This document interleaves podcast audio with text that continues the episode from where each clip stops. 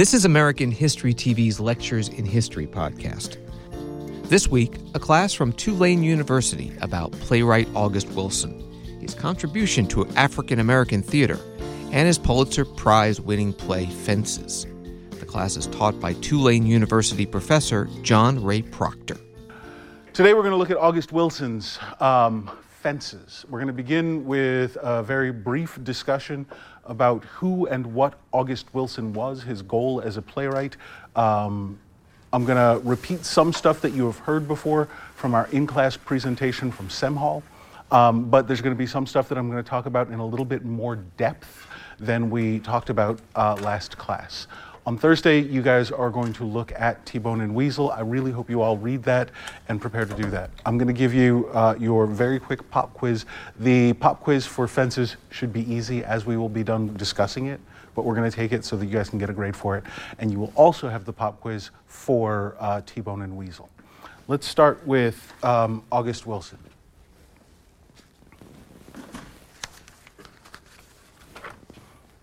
August Wilson was born Frederick August Kittel or Kittle in April 20, on April 27th of 1945. His mother's name was Daisy Wilson. She was a cleaning lady. Cleaning lady. His father's name was Frederick August Kittel. He was a German baker. I want you guys to pay attention. Race matters in a very specific way. Race is always one of the things that we're discussing as we look at these plays. So, his father, Frederick August Kittel, was a German baker, so he's white or he's European. And then his mother is a black woman named uh, Daisy, right? And she's a cleaning lady. I want you to understand, so we're, we're already talking about a mixed relationship. When So his, uh, his mixed identity is a part of what he's um, working on when he's writing. Like how he is negotiating African American existence is a part of who and what he is as he's working as an artist and as a writer. It's part of the mission that he's undertaking. Um, he is the fourth of six children. Um, so, and they live in uh, the Hill District of Pencil, uh, Pittsburgh, Pennsylvania. A lot of what Wilson's going to talk about deals with the Great Migration. I've mentioned that in this class before. The, the Great Migration um, is what happened after uh, Reconstruction in the South um, when the social status of black people moved from uh, slavery to freed to the Reconstruction era to sharecropping. So, sharecropping was this new kind of or new name for, I don't think it's quite accurate for me to say slavery, but essentially that's what it becomes. Uh, we've talked in this room about what sharecropping is, right? Good, thank you.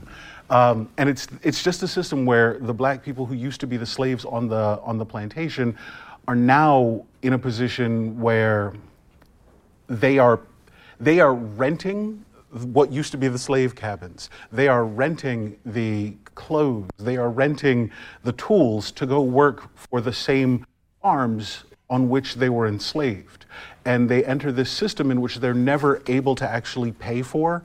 Um, pay for the rental fees for the things that they're now using to till the land. So that's why the great that's one of the motivating factors that caused a number of blacks to move nor, uh, northward at the turn of the century and pursue a better life in the north.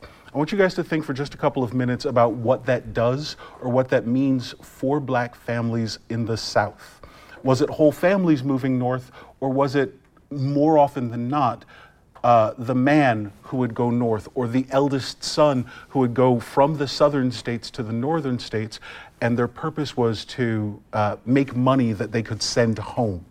That's always the goal. You'll find a number of people in Pittsburgh, in New York, and in Chicago who have come north looking to make a fortune so that they can either make enough money so that their families can come up to the north and live with them in the north, or so they can send money home so that the people that they that, that are their people down there could have a way of living. So understand that one of the things that wilson is talking about uh, one of the things that informs what wilson is talking about is the great migration. Um, in pittsburgh because these rural areas are now dealing with an influx of black people there are racial tensions that start to get built at the, at the turn of the century and afterwards. Um, the racial tensions include white neighborhoods in which black presences hadn't been before, in which now you have a, a, a, a growing poor black population who need things to live. They need jobs, they need food, they need shelter because it's cold. It's colder in Pittsburgh than it was in South Carolina or in Georgia. And the black people who have now migrated north are they, they get to a point where they're like, how do we live? Where do we, where do we, how do we feed ourselves? How do we clothe ourselves? These become the primary concerns. Understand that all of those things are what are informing fences when we finally get to it. Um, so, in, at the age of 15 in 1960, he drops out of high school and he uh, joins the Army in 1962 for three years. And I want to take just a second and talk about what that means. Why why today do we have uh, black, black people? I, I, can't give you the real percentages. I would be making stuff up and lying to you. Uh, but I believe there's a higher percentage of black people in our current military than uh, other races. What are some of the motiva- motivating factors for joining the military? What does it give you? He is unmarried at this point. Go ahead. Yeah Um, don't a lot of like army recruits go to like poor black neighborhoods or like poor neighborhoods of people of color to go recruit um, like black and brown kids. So and like kind of like push the education opportunity, like getting paid and um, using that as like a, a force to kind of bring more because like they wouldn't get it from like rich white kids. So it's like right.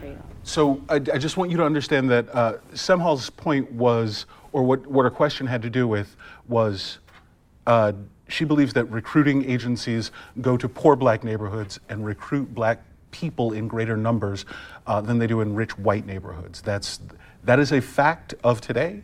Uh, may have been a fact in the 1960s, but it's a, it's a job. It's a good job. It provides money. It provides an income. It provides a steady income, right?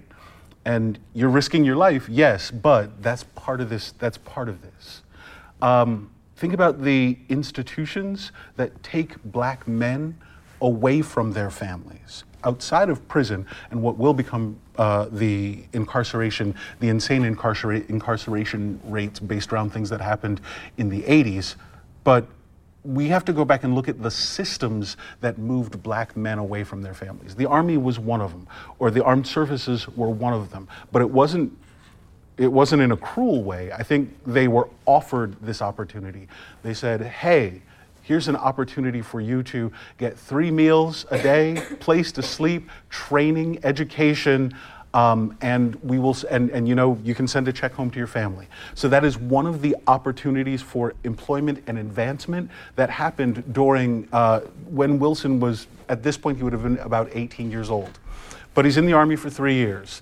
Um, after he leaves the armies in the late 1960s, he comes back uh, to the Pittsburgh area and he joins a group of artists, and they form the Center Avenue Poets, uh, which will later become, uh, later he will co found the Black Horizon Theater, which is a black nationalist theater company in Pittsburgh, Pennsylvania. Um, in 19, some, so, and he stays in Pittsburgh until I think 1974, 1975, and then he begins to move westward. He spends a couple years in Chicago, and then he moves in 1978 to uh, Minnesota. And he joins, uh, and he's going to concentrate on playwriting in Minnesota. And he joins the Penumbra Theater. And the artistic director for the Penumbra Theater is Lou Bellamy. The Penumbra Theater is a black owned, black oriented, and black centered theater company in Minnesota. Uh, why is that name of the name of the town in Minnesota flying out of my head right now? Um, I used to work, my, my brain's trying to say Fargo, Minnesota, but it's not Fargo. Minneapolis, that would be the name of the giant town in Minnesota that I can't think of right now. So the Penumbra Theater is in Minneapolis, Minnesota. Um, and he's working with Lou Bellamy. Understand that uh, August Wilson gets to a point in his life where what he's writing about is the lives of black people. And I want, to, I want you guys to think for just a couple of minutes about why that's happening. Why is it significant, and in what way is it significant that he is writing about the lives of black people? We've talked in this class before about the shift between white artists writing black voices. What does it mean when a, a white playwright writes a character, writes a black character into a play? What is, is what does their voice sound like? Is it authentic? What is it that what is the character's purpose? Black characters who are appearing in white movies become a thing. I'm going to jump just a little bit to talk about the um, popular culture that's influencing the way August Wilson is thinking about plays and writing and the presentation of black people. But I'm only going to sh- jump for just a couple seconds. I want to talk for a second about the popular culture of the 1980s. So, in the 1980s, what are the things that are informing? And I'm talking about the 1980s because August Wilson will ultimately talk about, uh, we're, we're going to talk about fences, but let's talk about the things that were informing the way Wilson was thinking about the world. So, in the mid to in the beginning to the like, like 1980 to 1986, 1987, what are the popular images that are influencing what Wilson is seeing? Uh, you've got the movies include E.T., Return of the Jedi, Raiders of the Lost Ark, Beverly Hills Cop, Breakfast Club, Pretty in Pink, um, and Some Kind of Wonderful. I know that most of these movies came out before you all were born. Are you at all familiar with uh, these series of movies? Have you heard of them before?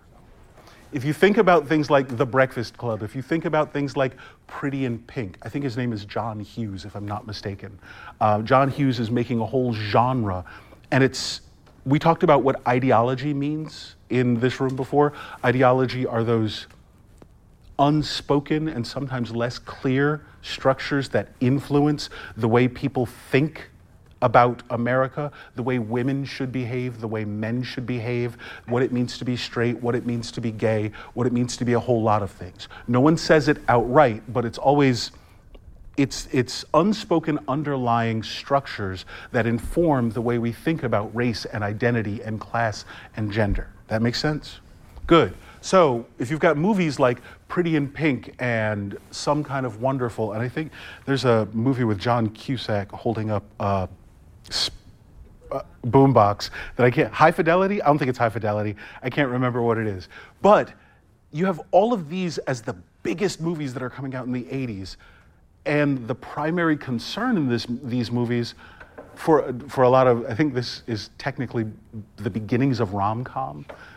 Uh, I'm not a cinema, I'm not a cinema professor. I can't tell you the truth of that. But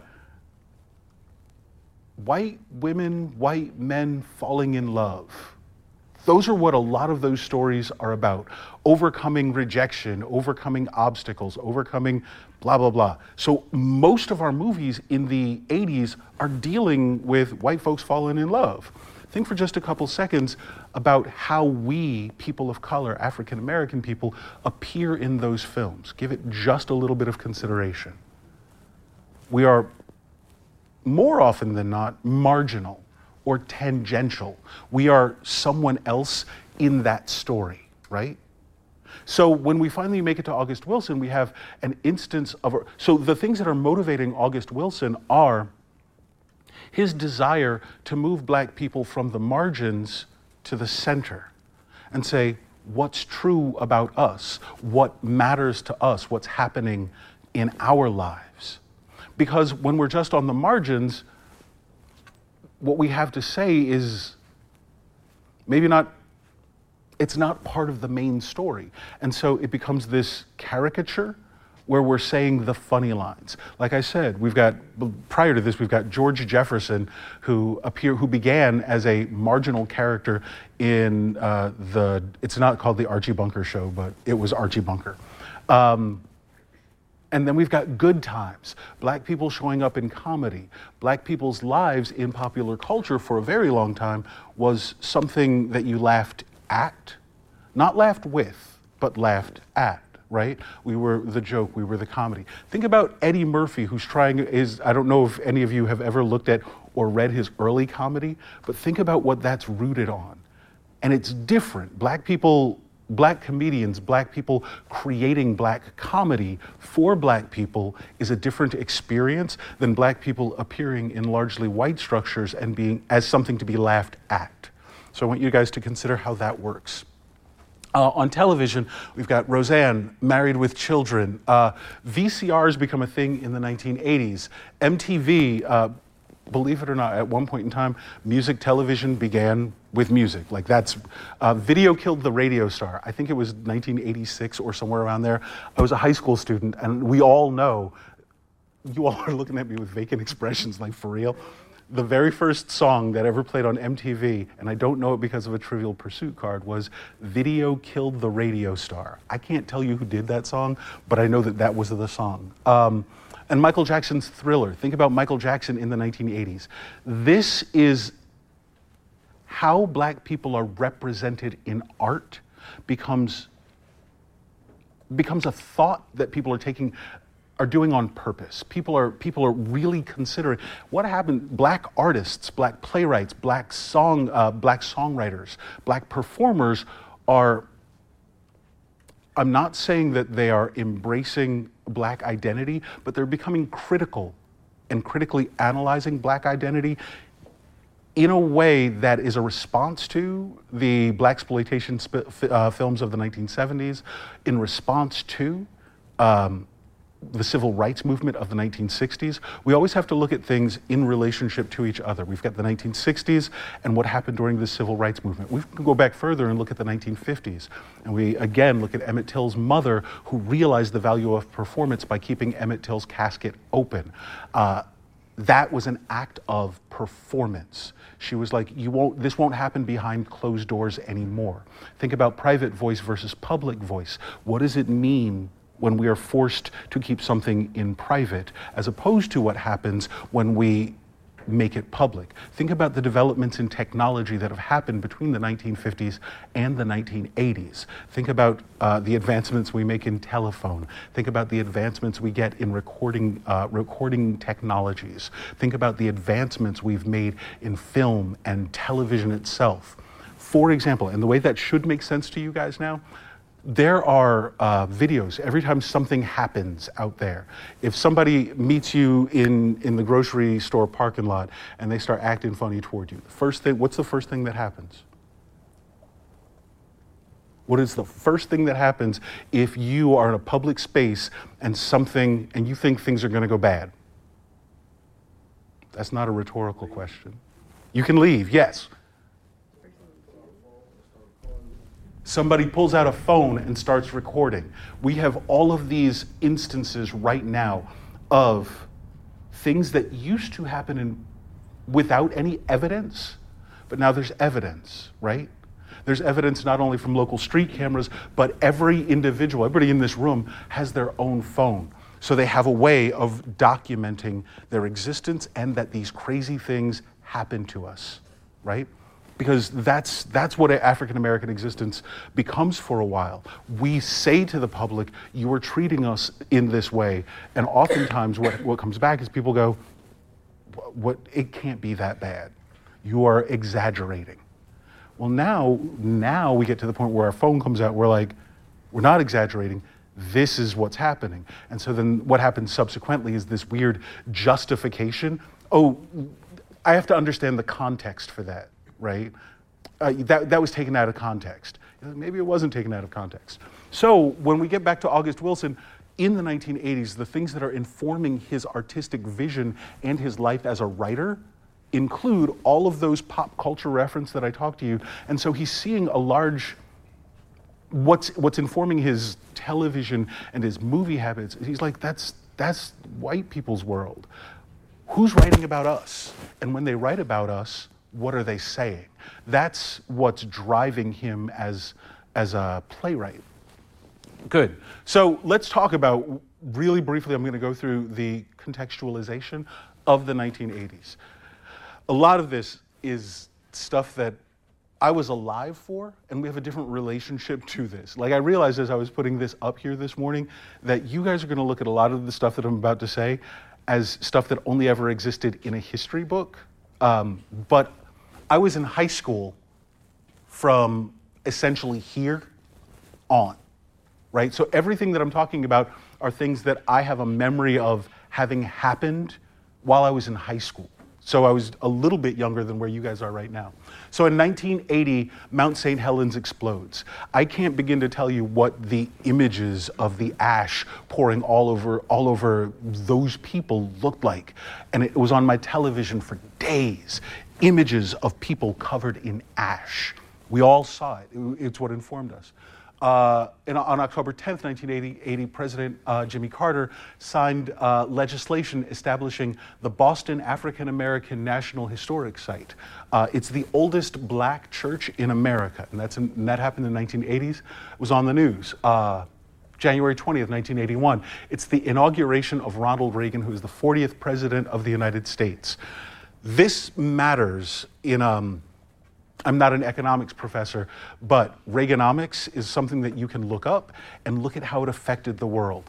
Um, one of the things that is the most important part about that, that we'll talk about later deals with the tax cut, in which we went from, I think, a 70% tax rate on, uh, there's a way to say it that I don't know what it is, but there's a 70% tax rate, tax rate that gets dropped to like 37 or 35% from the wealthiest people in the country. Over the course of five years, we lose as a country 750 million? Yeah, billion, sorry, not million, billion. Over five years, we as a country lose $750 billion in tax revenue based on something, but based on this bill that was signed by Ronald Reagan. Uh, March 30th, 1981, uh, someone tried to kill Ronald Reagan. Um, everybody knew about it. The, I'm only talking about the things that showed up on the news for days. Um, April 12th, 1981, is the launch of the first launch from the space shuttle in Cape Canaveral. Um, January 29th, Reagan's tax cuts cost, seven, cost America $750 billion over the next five years. September 12th, 1981, Sandra, uh, Sandra Day O'Connor becomes the first female justice of uh, the Supreme Court. These are big stories that we couldn't not see. So I'm absolutely positive on some level these stories impacted or were in the were in the awareness of August Wilson. I don't even say that it necessarily impacted fences, but these are the things that he's thinking about. So as you guys think about what the themes are in fences, and as we move from the deeply personal to the public, I want you to think about the way the public is becoming aware because of the way uh, the way the the public's growing awareness of the world, of the nation, of the national identity. Um, March 2nd, 1982, the Senate passes a bill eliminating the practice of busing to, to achieve racial integration. So busing stops in 1982. Uh, was racism fixed? In 1982? No, I don't think it was. Busing was born as a way to, to I think that busing was initially, uh, initially built as a way to um, integrate blacks and whites. It, it, was, it had to do with equality. Do you all remember? What do you know of that from history? Why we bust those? You, uh, we talked about this a couple classes ago. A couple of classes ago um, the one black young woman who had to go to school in Mississippi and the 5,000 National Guard people who went to Mississippi just so she could go to school. So that would have been, so 1954, 1955? 1954, 1955, all of these things are related to each other. Black people being allowed to go to largely white institutions, being allowed to.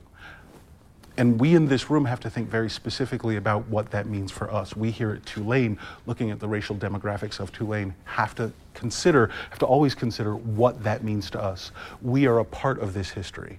Uh, September 20th, 1984, The Cosby Show premieres.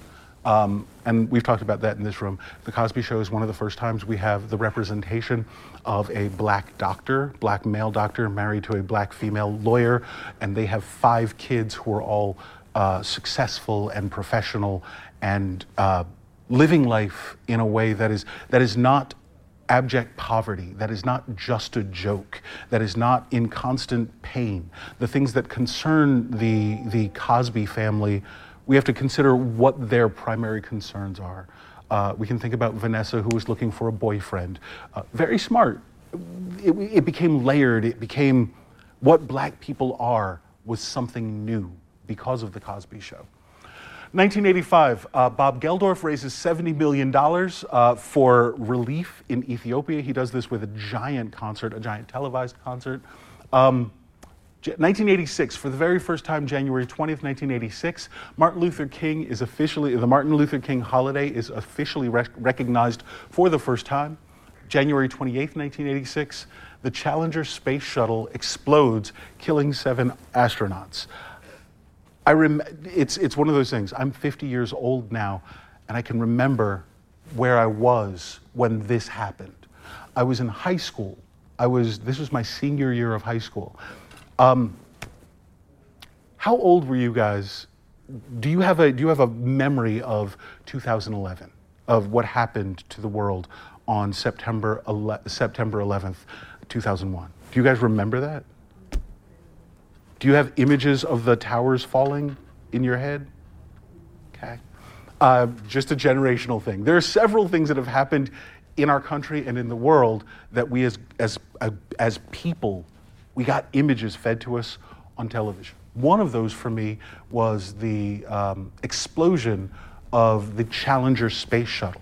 We watched it launch, and just moments later, we watched it explode. And we watched seven astronauts disintegrate. We watched it as a nation. In 2000, uh, 2001, September 11th, we watched airplanes hit the Twin Towers uh, in New York. And then we watched in real time towers fall on fire and we watched it happen. So I'm, I'm, I find it interesting that as a group of people, you guys were too young to have a memory of where you were at those times. Um, and then May 25th, 1986, uh, I included this one, Hands Across America. Uh, the 80s were a special, special time. Um, but you guys should have a reference for Hands Across America as of last week. What is your reference for Hands Across America? It's Jordan Peele's Us. Good. So when I want you to think about the things that are have global impact, that's one of them. So this is the world that is informing August Wilson as he is writing the play Fences. One more thing to talk about, and then we're going to discuss Fences as a class. I want to talk about the Pittsburgh Cycle.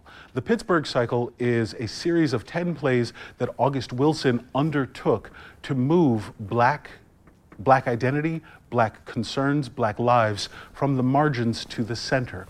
He did it on purpose. His goal, it wasn't that he was necessarily, he held he may or may not have held animosity for white America, but white America isn't the central concern of his plays. White people are not the central concern of his plays.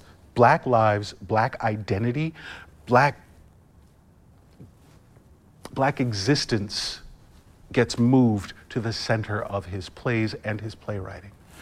The Pittsburgh cycle begins in, uh, well, it's different. So he premiered with uh, Jitney. Uh, the first play he wrote was called Jitney. It premiered in 1982. The second play he wrote was Ma Rainey's Black Bottom. It was set in 1927, but it premiered in 1984. Ma Rainey's Black Bottom is an amazing play. It's a wonderful play that deals with, I think, five black musicians um, and uh, one black female singer uh, named Ma Rainey. Black. Uh, she's. Uh, do you guys know who Big Mama Thornton is? Have you ever heard of Big Mama Thornton? Okay. Uh, you should look up Big Mama Thornton. If you are just hanging out at your house, listening, doing homework, you might want to listen to Big Mama Thornton. Uh, you could actually listen to Ma Rainey. You can go back and go, oh, Ma Rainey is. They, they're a different type of singer. You will get Nina Simone, but Nina Simone is kind of crossing over into a what to mainstream. Ma Rainey was. We do have a contemporary reference for Ma Rainey, if you will, even here in New Orleans. Have you ever seen Miss Doreen play in the quarter? Y'all need to go to the quarter at some point in time and listen to uh, Miss Doreen. She plays clarinet. You'll begin to have an understanding of who uh, Ma Rainey was if you go listen and, and talk to Ms. Doreen. She's amazing. Um, but after Ma Rainey's, then we've got Joe Turner's Come and Gone, uh, which premiered in 1984 and it was set in 1911. And then finally we get to Fences, which is set in 1957, but it uh, premiered in 1987. We're going to talk about Fences in just a second.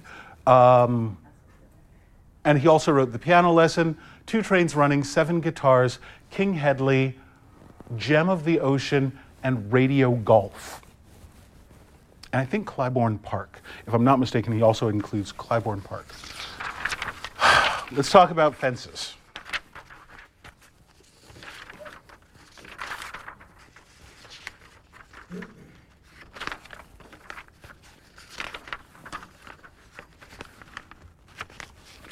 Um,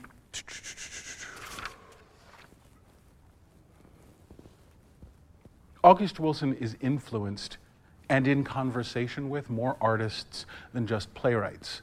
I know that all of these things inform him, and at some point in time, he moves away. He doesn't. He stops. He stops concerning himself with white representation, and he specifically begins to seek out black representation and black art. One of the artists that uh, he specifically looked to was Romare Bearden. Here, let me show you. So, so that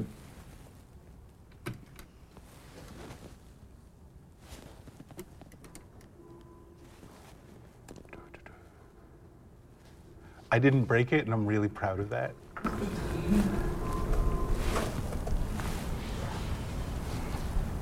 I have a question about Ma Rainey's Black Freedom. Did that have to do with like sexuality? Ma Rainey's Black Bottom, yes. In fact, uh, Ma Rainey's Black Bottom it does in fact have to do with sexuality. Uh, For uh, for a while, Ma Rainey had a one of the other characters in the play is Dussie Mae, and Dussie Mae is an opportunist, a young woman who is an opportunist who has um, built a relationship with Ma, um, and the play tells you, the play intimates that it is of a sexual nature. Okay. So yes, dealing with that is a part of part of that as well. like the train, the serpent, the guitar. But these were all natural things that I saw. When I uh, first began to do collages, I had no idea that I was going to develop certain symbols that have run through my work, like the train, the serpent, the guitar. But these were all natural things that I saw. I used the life around Mecklenburg County in North Carolina. The black people had to do with the train. So these are the, are the elements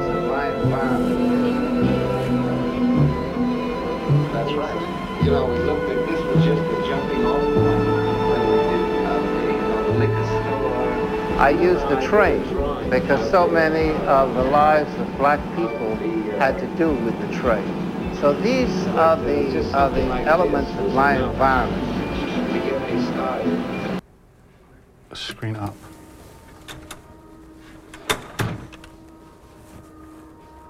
Bring the African American bring the African American experience or bring the universal to the African American experience. What is significant about bringing the universal to the African American experience? What is significant to you about an attempt to bring the universal to the African American experience? Yes, sir. Like it makes it something that uh, everyone can understand. Like makes it easier for you to like, um, I guess, relate to it, to the story. Like, doesn't matter if you're black, white, or whatever. Like, you can relate to it more. How does the idea of empathy impact what you were saying?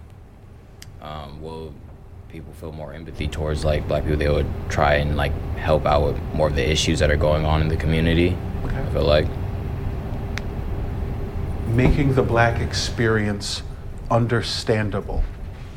We have we all have children, right? I think about Trayvon Martin every time I think about August Wilson. I'm stuck, and August Wilson's uh, sorry August Wilson's artistic purpose. I find myself thinking about Trayvon Martin, and I want to know why why the newspaper, why the media depicted him as such a monster deserving of such treatment when all I saw was a 17 year old boy who had been followed home, right?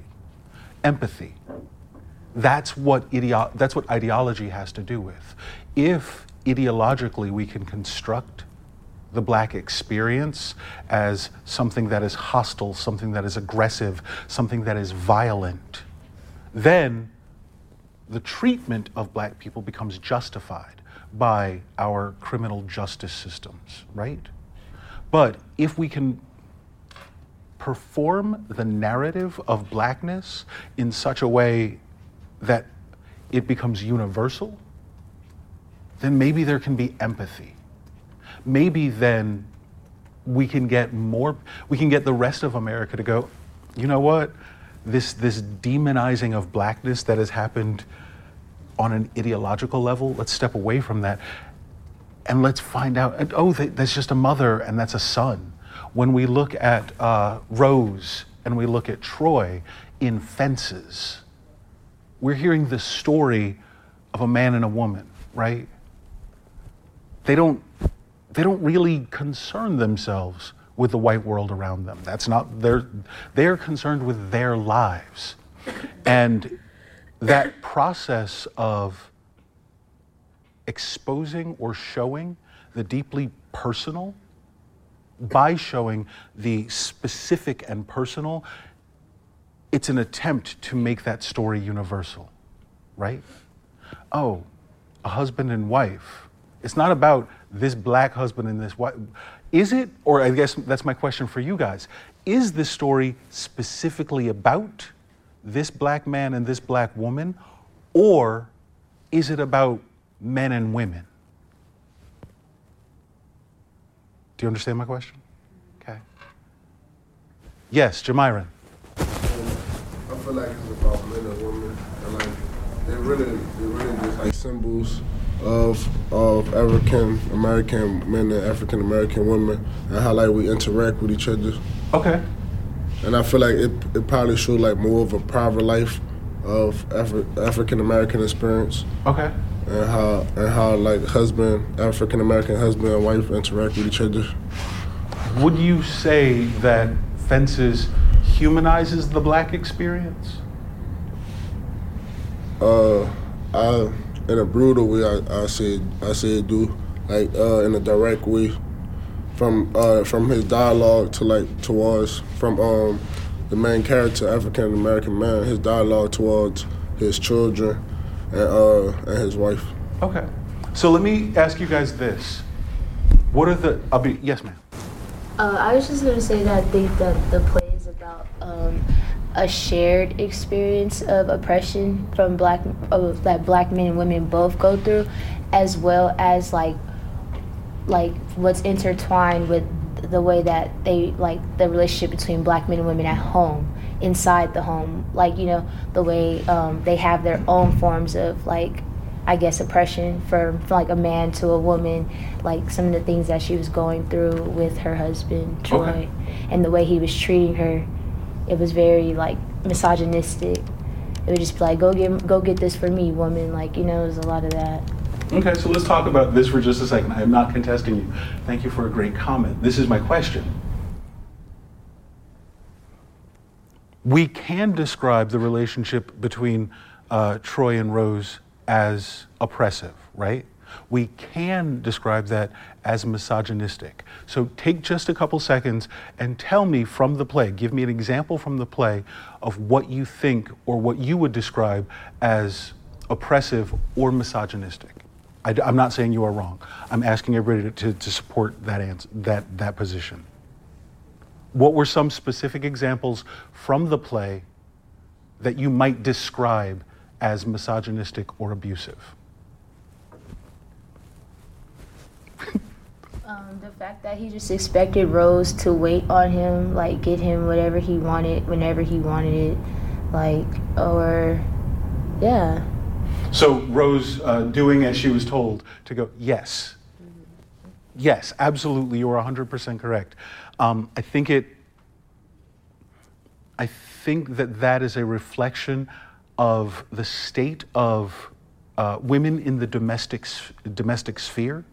So this play was set in 1957. we have to think about things like I Love Lucy, uh, Leave It to Beaver, Good Times, and the idea of the American dream, right? What was a woman's role in a household in 1957? What was a woman's role? And even me saying that isn't necessarily true because we have to like when i say there were broader things that happened in the world when all the when a huge number of men left the country to go fight in world war ii and then came back women went and worked. When all the men left the country to go fight in a war women went to work. This image that we have of the woman with the, the white woman with the stocking with the rag on her head doing the thing. That was uh, a symbol for, I think, Rosie the Riveter. So women went to factories and then they came home. And so, who and what female meant and what the domestic sphere meant is being questioned. It, it, women had a different lived experience because of World War II.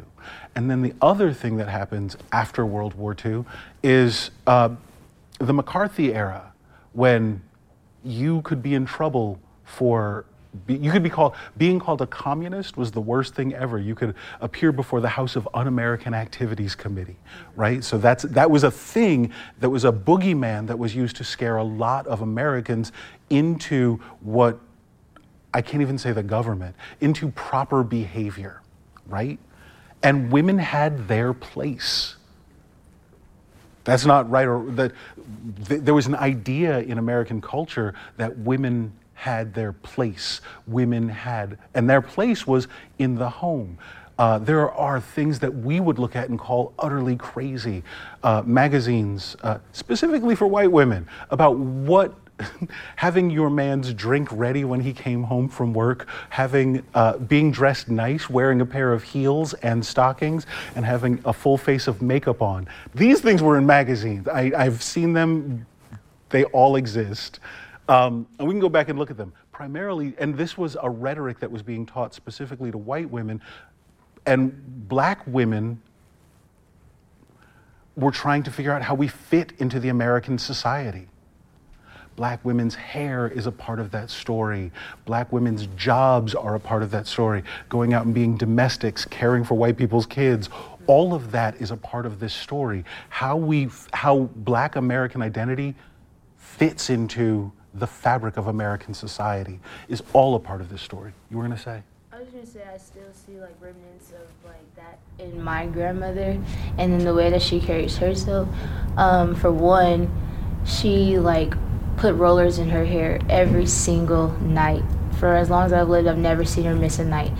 I don't know how she does it, um, and I bet that's so uncomfortable. But um, also, it, we cannot have guests if the house is messy. Like you know, that's the thing. Like it, you have you have to uphold this image that you are very well kept. You know. Mm-hmm. Right. Again, it's that public versus private. If your house is messy, people can't come in. I also don't ever remember my grandmother going to bed without rollers in her hair either. And I remember as a boy thinking, how do you sleep on that? it's not comfortable at all.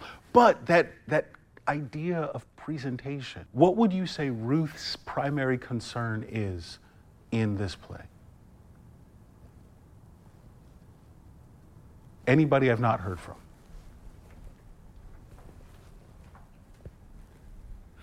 Yes, Neil. I would say maintaining the family. Maintaining the family.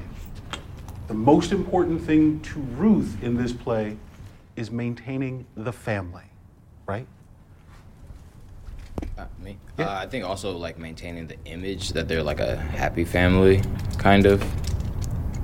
Maintaining the image. Are they a happy family? I mean, no, in my opinion, no. She. I, w- I would say it got to the point where they aren't they, I mean, they've had problems, and even like when the baby came about, she would like, she tried to still have like a family presence, but she just like neglected her duties, I guess, as being a wife. So I wouldn't say that's like a complete family. Let's back up. You said neglected her duties as being a wife. Well, Which duties are you talking about? As far as like, or not, or as far as uh, I guess being there for her husband in like whatever capacity she was before. Being there for her husband and like whatever- doing things that she would like normally do as a wife. Like once she found out about the baby, it was like, all right, I'll take care of the baby, but like, kind of, you know, you're not on your own, but like you won't get the same. I'm, I'm not sleeping with you anymore. Yeah, like you're not. That's that's no longer a thing. That's no longer a thing. Yeah. So I, I mean, I guess like maintain. It, She but said she she, was burned that bridge. Yeah, but she still like did her. She still would be a mother to the child and like still care for her children. So I guess it is still like maintaining the family, but just like not in a holistic approach. Is that is did she respond to did she say is is that you have shown me such disrespect that that I can't I'm not I will no longer share my person. I will no longer share my body with you because that is the only thing I have. Like what would it have could she have left him? Really? I mean, I I'm just know. curious. Where where would she go? And I don't think she had that much money. Like, I don't think she had that much money. She's stuck. But that's her reality. And I don't know that she necessarily thought of it as being stuck. And also back then, people didn't really get divorces. And people didn't get divorces. That wasn't, maybe that wasn't an option. And this is another part in like maintaining this perfect family image. Identity. It also has to do with her identity. My identity, that thing that tells me who I am, is your wife, Troy. It's the mother of this per. He has, and Troy, this is Troy's second relationship from which he has kids, right? She's already wife number two. What were her options? What were her options as a black woman in 1957? She had few, if any. She had few, if any. Making, I don't want to say that it was making the most of a bad situation. I think it's family. I think it's family. I think it's family. I think it's financial situations. Like you said, she really didn't have much money, so why leave something that is somewhat financially stable, or more stable than you would be on your own, than you know just staying. Okay. I feel like that factors into it as well. So, what does family mean? Think about your own families. Do you have cousins, sisters, brothers? How bad do you guys have family members that have maybe crossed a line? I have them. Bull, you don't have family. Tell me, tell me, nobody in your family has, has pushed the boundaries of what family means? Nobody. Okay. I will. I believe you. Um, I have relatives who are in jail. I have relatives. I have. How many of you? Just a quick show of hands. How many of you know uh, a man or a woman in your family who has cheated? Does cheating mean the relationship's over? Just you figure that's grown folks, right? You figure out you figure out how to get to what happens next when you're there. Rose was figuring that out. Um, fences. Let's talk about uh, fences. Let's talk about the what is a fence? Really quickly, you guys. What exactly? Let's. This is not trying to trick you. What's a fence? It's something that keeps someone in or out. Barrier. It's a barrier or a boundary. Okay? What is Troy's activity? What is he trying to do? Jordan, what is it that Troy is trying to do through this whole play? Build or finish a fence. Right. Good. What else? At the beginning of the play, there's a baseball bat that is uh, leaning against a tree trunk. Do you all remember that? Good. Troy has an image in his head of what he was supposed to be. Remember, he says, I was just born at the wrong time. What does that mean? Can I ask you to speak up? My bad. Uh, saying like, basically like black people weren't like allowed to play baseball professionally and stuff like that. So like he grew up in an era where he had to like just be like, all right, forget sports and stuff. Let me go work a nine to five so I can take care of my family. Right. So some of it has to do with what he perceives as a man's responsibility, right? I could have been, I, I, I, can't remember the line exactly, but I think it's something like, you know, I could have been, his dream is I could have been a great baseball player if I didn't have to do this. So he has this perception that the fortunes of a black man have shifted from when he was younger to where he is now, right? Good. The set is described as a dilapidated front porch, right? Or, sorry, back porch. Um, why? Why do you think most of this play takes place on the porch? A lot of black people grow up on the porch. Yes. That's not me being funny. I mean, I get it. Uh, it has to do with community, right? It has to do with when I moved down here to New Orleans, I didn't realize that porch sitting was an actual thing. But porch sitting is an actual thing. You sit out on the porch when it gets too hot. You're like, hey, say hey to all your neighbors, hey. and they're just walking by, hey. And if you don't say hey, you uppity. Oh, you must be from up north. People just sit outside. There's a sense of community, right? Good. Um, but the, the porch is unfinished. Troy has a way of not following through.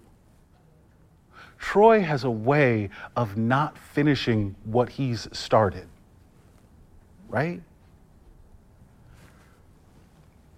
Troy has a way of not completing the relationship that he invested in because he goes off and finds another woman and has another baby. Troy has a way of not being present in his own life, right? How do you, do you guys have a response to that idea? What do you think of that idea of masculinity? What do you think of the idea of masculinity represented in the char- character of Troy or his eldest son in this play?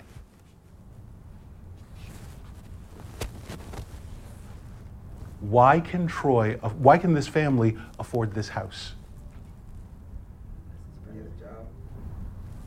He has a job, yes, but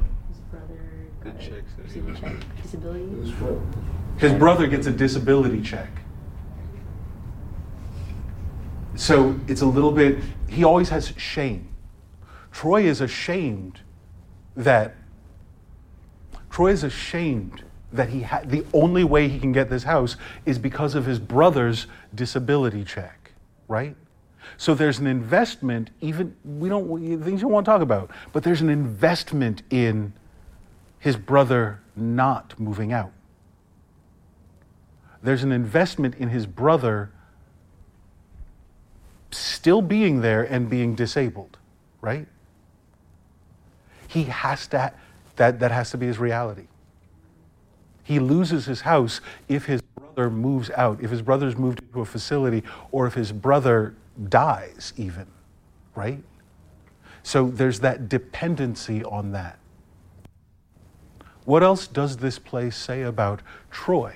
What, is, what else does this play say about the nature of, ma- of Troy's version of masculinity? Jamiron Uh, I wanted to talk about like um, his relationship towards his son. Okay. Uh, like um, which son? His younger his youngest son. Corey. Uh, how he wanted to play sports. Yeah, his youngest son's Corey. Um, and he uh, we know that Troy Troy uh, dreamed to work out with sports, and he and he wanted let his younger son to play sports because I, f- I feel like he wanted to him to be realistic and uh, and get a job and stuff. And I feel like I really don't understand the relationship. That's why I want to bring it up because I really don't understand the relationship between because he knows it's a different time now and he still don't want to let him play sports. That's why I want to bring up that topic. I why do you guys think? Thank you. Why do you guys think uh, Troy won't let Corey play sports?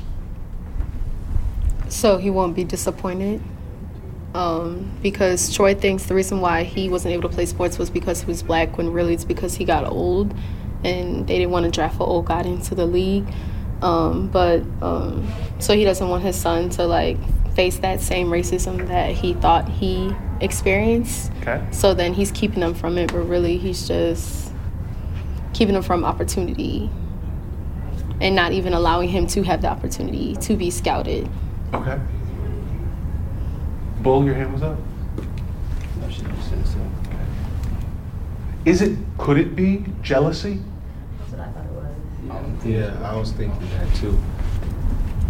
I was thinking it's like he he's getting so many chances, like, uh, or the void that's being filled to the lack of his uh, discretion and what he's like failing to do is like beyond him, and he can't find a way to like uh, come to terms with it. So he chooses to fight with his son and like gives him strikes, uh, and like at the end when his son mentions like that's like the only way that you're able to have this house is because of your brother. Like he gets really angry and they start fighting again. So it's like a sort of uh, resentment i feel like, in himself.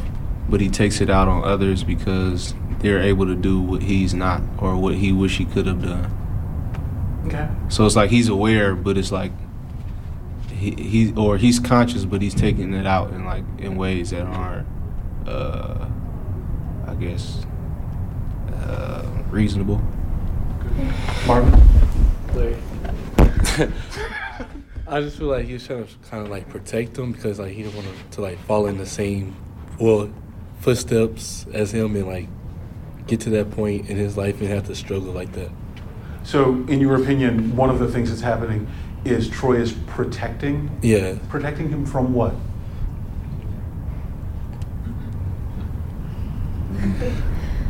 I, but I want Marvin to give a voice to this.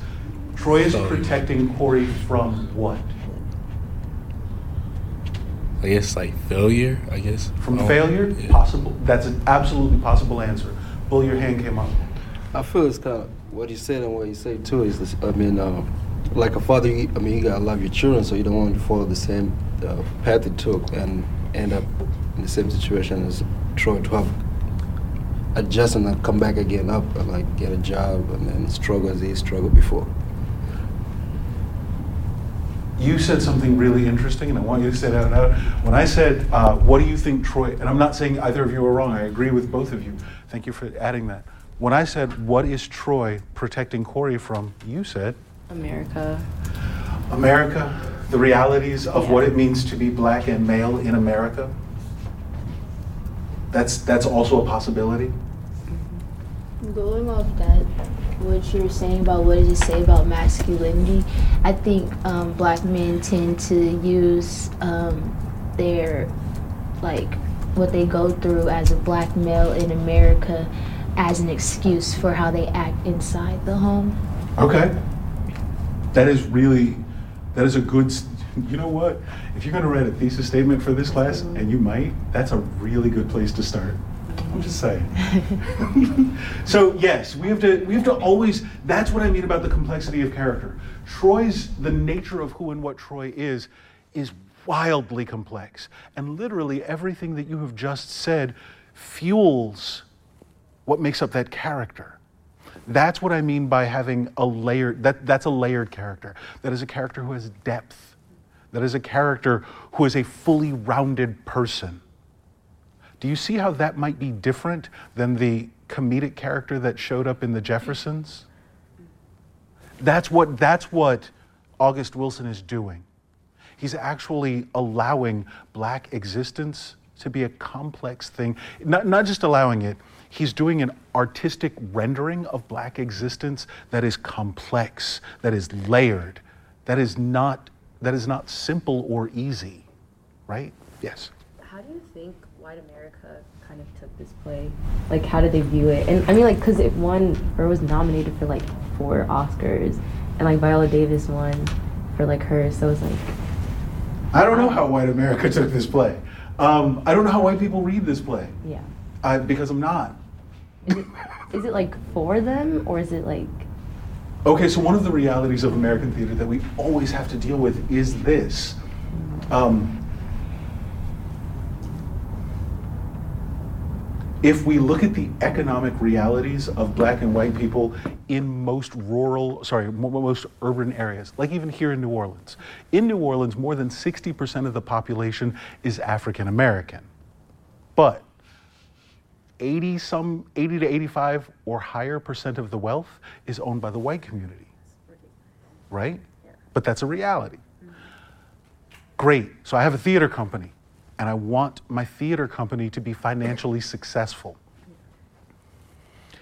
That means I've got to charge 50, let's just, I'll be conservative. Let me say I had to charge $30 for a ticket, right? The largest portion of the population can't afford my $30 tickets. This past weekend, I went and I saw Raisin in the Sun at Ashe Cultural Center. It's $25 to get in and see it. No, Oh. at Ashe, the- there, the- okay, so there are groups of black people in New Orleans that were like, you know what, if we're gonna support a theater, we're gonna pick this one. Um, so I went and saw that, and, it, and there was a largely black audience. But one of the realities here is if I've got 250 seats or 200 seats in my audience, I've got to market it, market that to the people who have money. So this play, in fact, all of August Wilson's plays are aware of the realities of that, right? It's putting black lives and black existence on screen. We're, can you give me an example that's happening literally right now of a black artist who is centering black identity and black lived experience? There's a recent artist that just got killed over the weekend. His name was Nipsey Hussle. Nipsey Hussle. I was I was thinking of a movie maker. Now I'm leading you down a path. Jordan Peele. Jordan Peele said something this past week because now if you say something or put it on Twitter, what did he say? They're mad about it. Oh yeah. Jordan Peele was. Uh, I'm going to paraphrase what he said, but uh, anybody who missed it, he essentially said, "He's like, yeah, I'm not interested in casting white guys in my movie because I've seen that movie already, right? Centering blackness, centering the black experience, centering African American identity is a part of this project, right? Because for so long in America and in American history and America, art, American artistic representation, blackness has been marginal or tangential, right? So now we're going, what happens? And it, I don't even know if there's necessarily animosity toward the white world. Like animosity toward the, the dominant culture isn't necessarily a part of this play. It's there. It's the reality, but the playwright himself is saying, You don't concern me. That I spend 24 hours a day, seven days a week thinking about being in white culture. This play, it's about black people being around black people, right? Cool. Uh, talk to me for just a couple seconds about Bono, his best friend. How does that relationship work? I would describe, I'm sorry, let me back up. Troy has several relationships in this play. He has a relationship with Bono. He has a relationship with Ruth. He has a relationship with Corey, right? And you guys are, and you can use the play to talk about or define those relationships. What is the nature of his relationship with his son? We've talked about that already. Is he jealous? Maybe. Is he protecting him? Maybe. At some point in time, uh, he says, I don't have to like you. Liking you was not one of the jobs that I signed up for. It's the job of a father to raise his son, to raise his son so he can go out into a world that is perhaps hostile and is going to try and kill him. I'm going to give you the skills you need to be strong, to survive. That's his role as a father. But liking him or even loving him, is that actually the job of the father? In a country in which so many black men had to leave their families, maybe they were leaving, uh, and we can talk about, we've talked about in this room about the separation of black men from families. We've talked about what that has to do with uh, the history of slavery. We've talked about what it has to do with in, in, in the context of the Great Migration. So this play is also dealing with that. Troy is considered a good guy because he stayed. Kinda. But he didn't, right? Because he's going to sleep with his other woman. What does fatherhood, what does masculinity, all of you people who have to write thesis, uh, thesis statements for your final papers should really be thinking about these kinds of things. What does fatherhood mean? What does manhood mean? Yes, Danielle. You're asking us in the context of uh, Bono and Troy? Yes. Thank you. I got way off track. All right. um, I think like Bono has some sort of like not resentment, um, but he sees like in Troy what his father was to him. So like I they had I guess they had a conversation or something. Um, I can't remember, but they were telling each other like about their experiences or something, and like um, in Bono's experience, like his father was like going from woman to woman, like couldn't stay put. Um, I I guess that's what he kind of sees in Troy. So he has like some concern. Okay. Stay on Bono for a second. Tell me about Bono's relationship with his wife. He's like he's super devoted to his He's wife. super devoted. So the playwright gives us a representation of a man who is in fact devoted to his woman. Right? Troy exists. Bono ex- is a foil opposite Bono. Bono's existence in this play actually shows us more of the tarnish on Troy. I think it, it, I don't think the movie really implies it, but I feel like uh, Bono kind of puts himself in like puts himself in like his son's shoes or like Troy's son's shoes in some way. Like I don't know. I'm just trying to make connections, but I guess how he kind of sees how uh, Troy is like how he was with his father and like his son he doesn't want uh i guess he doesn't have like some resentment that he actually like vocalizes but he they were just like in conversation he was like sharing his experience so i guess like he sees that between uh troy and his son and like how troy uh, and rose are to each other Bono is a corrective. Bono. Did you see Get Out? Yeah. Good. You remember his friend who would keep calling him up, going, "What are you doing? Yeah. You should leave." That's Bono. yeah Bono is literally that that friend calling you up, going, "You about to mess up?" Okay, you done messed up. Like that's that that moment of somebody, uh, the interjection or the interlocutor. I think is the big collegey word for it. Yes. I think Troy's representation of what a man is supposed to be changes um, when whoever it's directed to. So when his relationship with Bono, he's gonna like boast about women or all these women that he have, or you know, like he's like they're drinking like all the time. Like you know, that's his idea of being a man when he's with Bono, and then to his son. Or freedom. Or freedom. Elaborate. Huh? What does that mean? What do you mean by that? Does he does he get to be free with with Bono? He gets to tell his story. He actually gets to be kind of a star. He gets to be entertaining and fun. So his relationship with Bono it's carefree, kind of. it's a double whammy though It's a double whammy though. Why?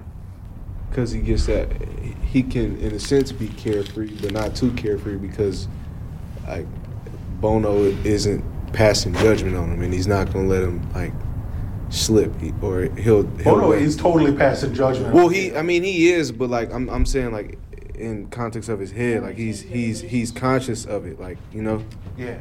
so i mean he he, he's a man at the end of the day. He's he's gonna he's he'll say something or he'll like he's gonna let a man be a man, but like he's he's very conscious of it. Like he knows, but I could tell by like that conversation that they had. Yeah, but Bono aware. moves away from him at the end of the play. Yeah, Bono's So he- like- he let, like that's what I'm saying. It's a double whammy. Like he he thinks like he he just removes himself. Like you know he'd rather not engage or he'd rather just let that be him. I'm gonna let you sink on this ship all in your Yeah. lonesome. Got it. Good. I saw a hand back there. All right, good. So we've got about four minutes left, ladies and gentlemen. I just want to close this discussion, and I want you guys to think about things. One, the plays that we're studying in this class, from Langston Hughes to um, Lynn Nottage to Pearl Cleage, all of these plays are in fact in conversation with each other. I want you to think about uh, for colored girls who've committed suicide when the rainbow is enough in relationship to this play. For colored girls, we've got Ntozake Shange, who is voicing and taking the place of, or, or she's allowing a black woman's voice to be heard. These are the private thoughts of a black woman. This is the private world that we've always been told not to show to the public, right? In the same way, August Wilson is with plays like Fences and the entire Philadelphia, uh, sorry, Pittsburgh cycle moving the private lives of black identity into the center of the artistic mission, right? I want you guys to think about what that means in terms of in context with each other, not necessarily Ntozake Shange uh, and August Wilson, but absolutely those two, as well as Pass Over, which we watched in class. In what way is the movie or the, the film of the play Pass Over also still in conversation with this play? Right? So in Pass Over, they can't get off that corner. They're stuck. They can't go anywhere much like Troy, who is stuck and can't go anywhere, right? Much like the women in For Colored Girls are stuck and can't go anywhere. What does that say about black existence? What does that say about the nature? What, is, what are black artists saying about the nature of black existence? So that's what I want to leave you with. Please, all of you, read. You will you'll get a pop quiz on this play, Fences, and you'll get a pop quiz on uh, T-Bone and Weasel on Thursday. And we'll talk about T-Bone and Weasel on Thursday. Thank you. Have a great day. Thanks for listening. Please rate, review, and subscribe to this podcast wherever you get your podcasts. We would love to hear from you. You can email us at podcasts at c-span.org.